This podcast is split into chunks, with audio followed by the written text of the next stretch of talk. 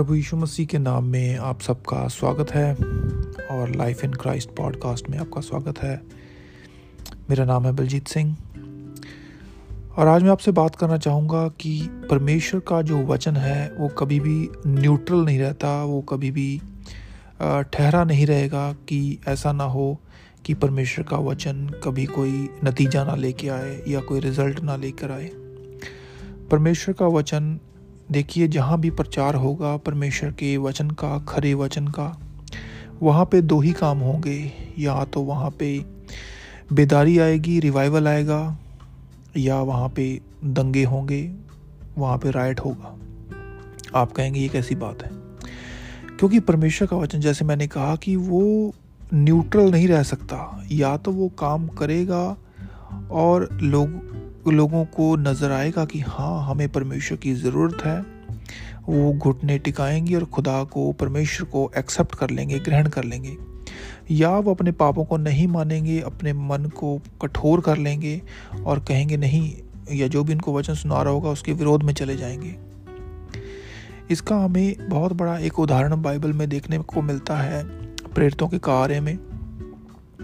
यदि उसका आप अध्याय सात और आठ पढ़ेंगे सातवें अध्याय में जब स्टिफनुस लिखा हुआ है कि जब प्रचार करने लगा आत्मा से भरकर स्टेफनुस तो उसने जब लोगों को बताना शुरू किया कि कैसे तुमने जीवन के कर्ता को मार डाला, यीशु मसीह को मार डाला, और उसने उनको बताया कि परमेश्वर कैसे उसकी एक योजना थी कि वो यीशु मसीह को भेजेगा और अपने लोगों को छुड़ाएगा।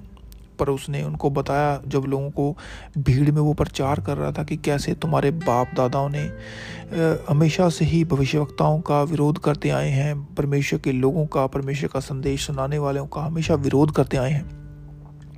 और कहा कि वैसे ही जैसे तुमने भविष्यवक्ताओं को सताया, तुम्हारे बाप दादाओं ने वैसे ही अब तुमने उस जीवन के कर्ता को मार डाला, उसे पकड़वा दिया। और लिखा है कि वो ये बातें सब सुन के जल गए और लिखा है कि दांत पीसने लगे। क्यों? क्योंकि उनको, उनके गुनाह पसंद नहीं आए जब उन्हें, उसने बताया। उनको उनको, उसको, उनको अच्छा नहीं लगा जब स्टेफनस ने उनके गुनाहों के ऊपर से पर्दा उठाया और उन्हें कहा कि तुमने बहुत बड़ा एक पाप कर दिया है जीवन के कर्ता को मार के, यीशु मसीह को मार के। और आगे हम आप पढ़ने वाले जानते हैं, बाइबल पढ़ने वाले, कि उन्होंने उसको पथराव करके मार डाला।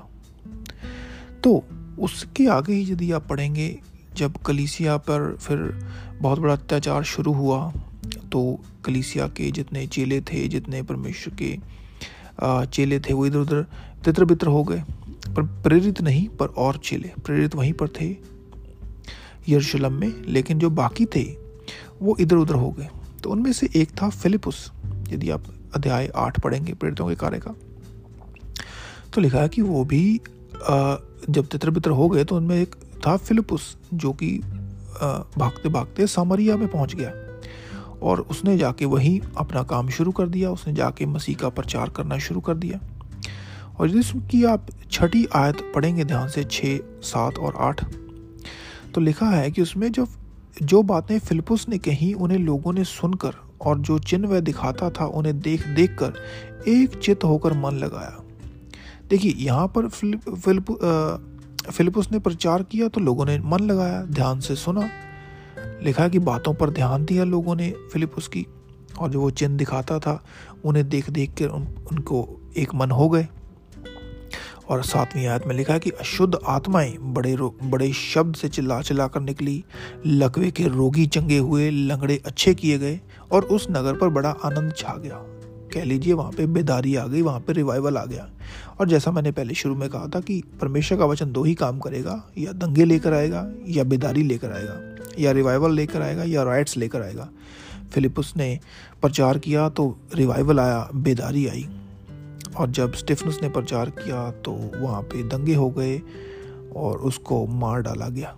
परमेश्वर का वचन खराई से जहाँ प्रचार किया जाएगा, वहाँ पे वो न्यूट्रल नहीं रहेगा, वहाँ पे लोगों को या तो कायल करेगा कि हाँ वो पापी हैं, मन फिराएँगे तो बेदारी आएगी, अगर नहीं तो वहाँ पे वो लोग सुनाने वाले के पीछे पड़ जाएँगे और कहेंगे कि नहीं, इसको ही मार डालो क्योंकि ये हमारे हमारे गुनाहों को उजागर करता है।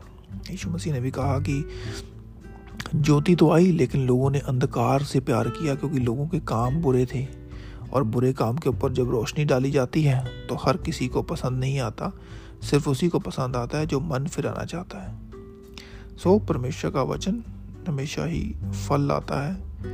और चाहे उसको जैसे मर्ज़ी देखें, वो दोनों दशा में फलवंत ही होता है। सो, प्रभु आप सबको आशीष दे, इस वचन को ध्यान से सुने और सीखें।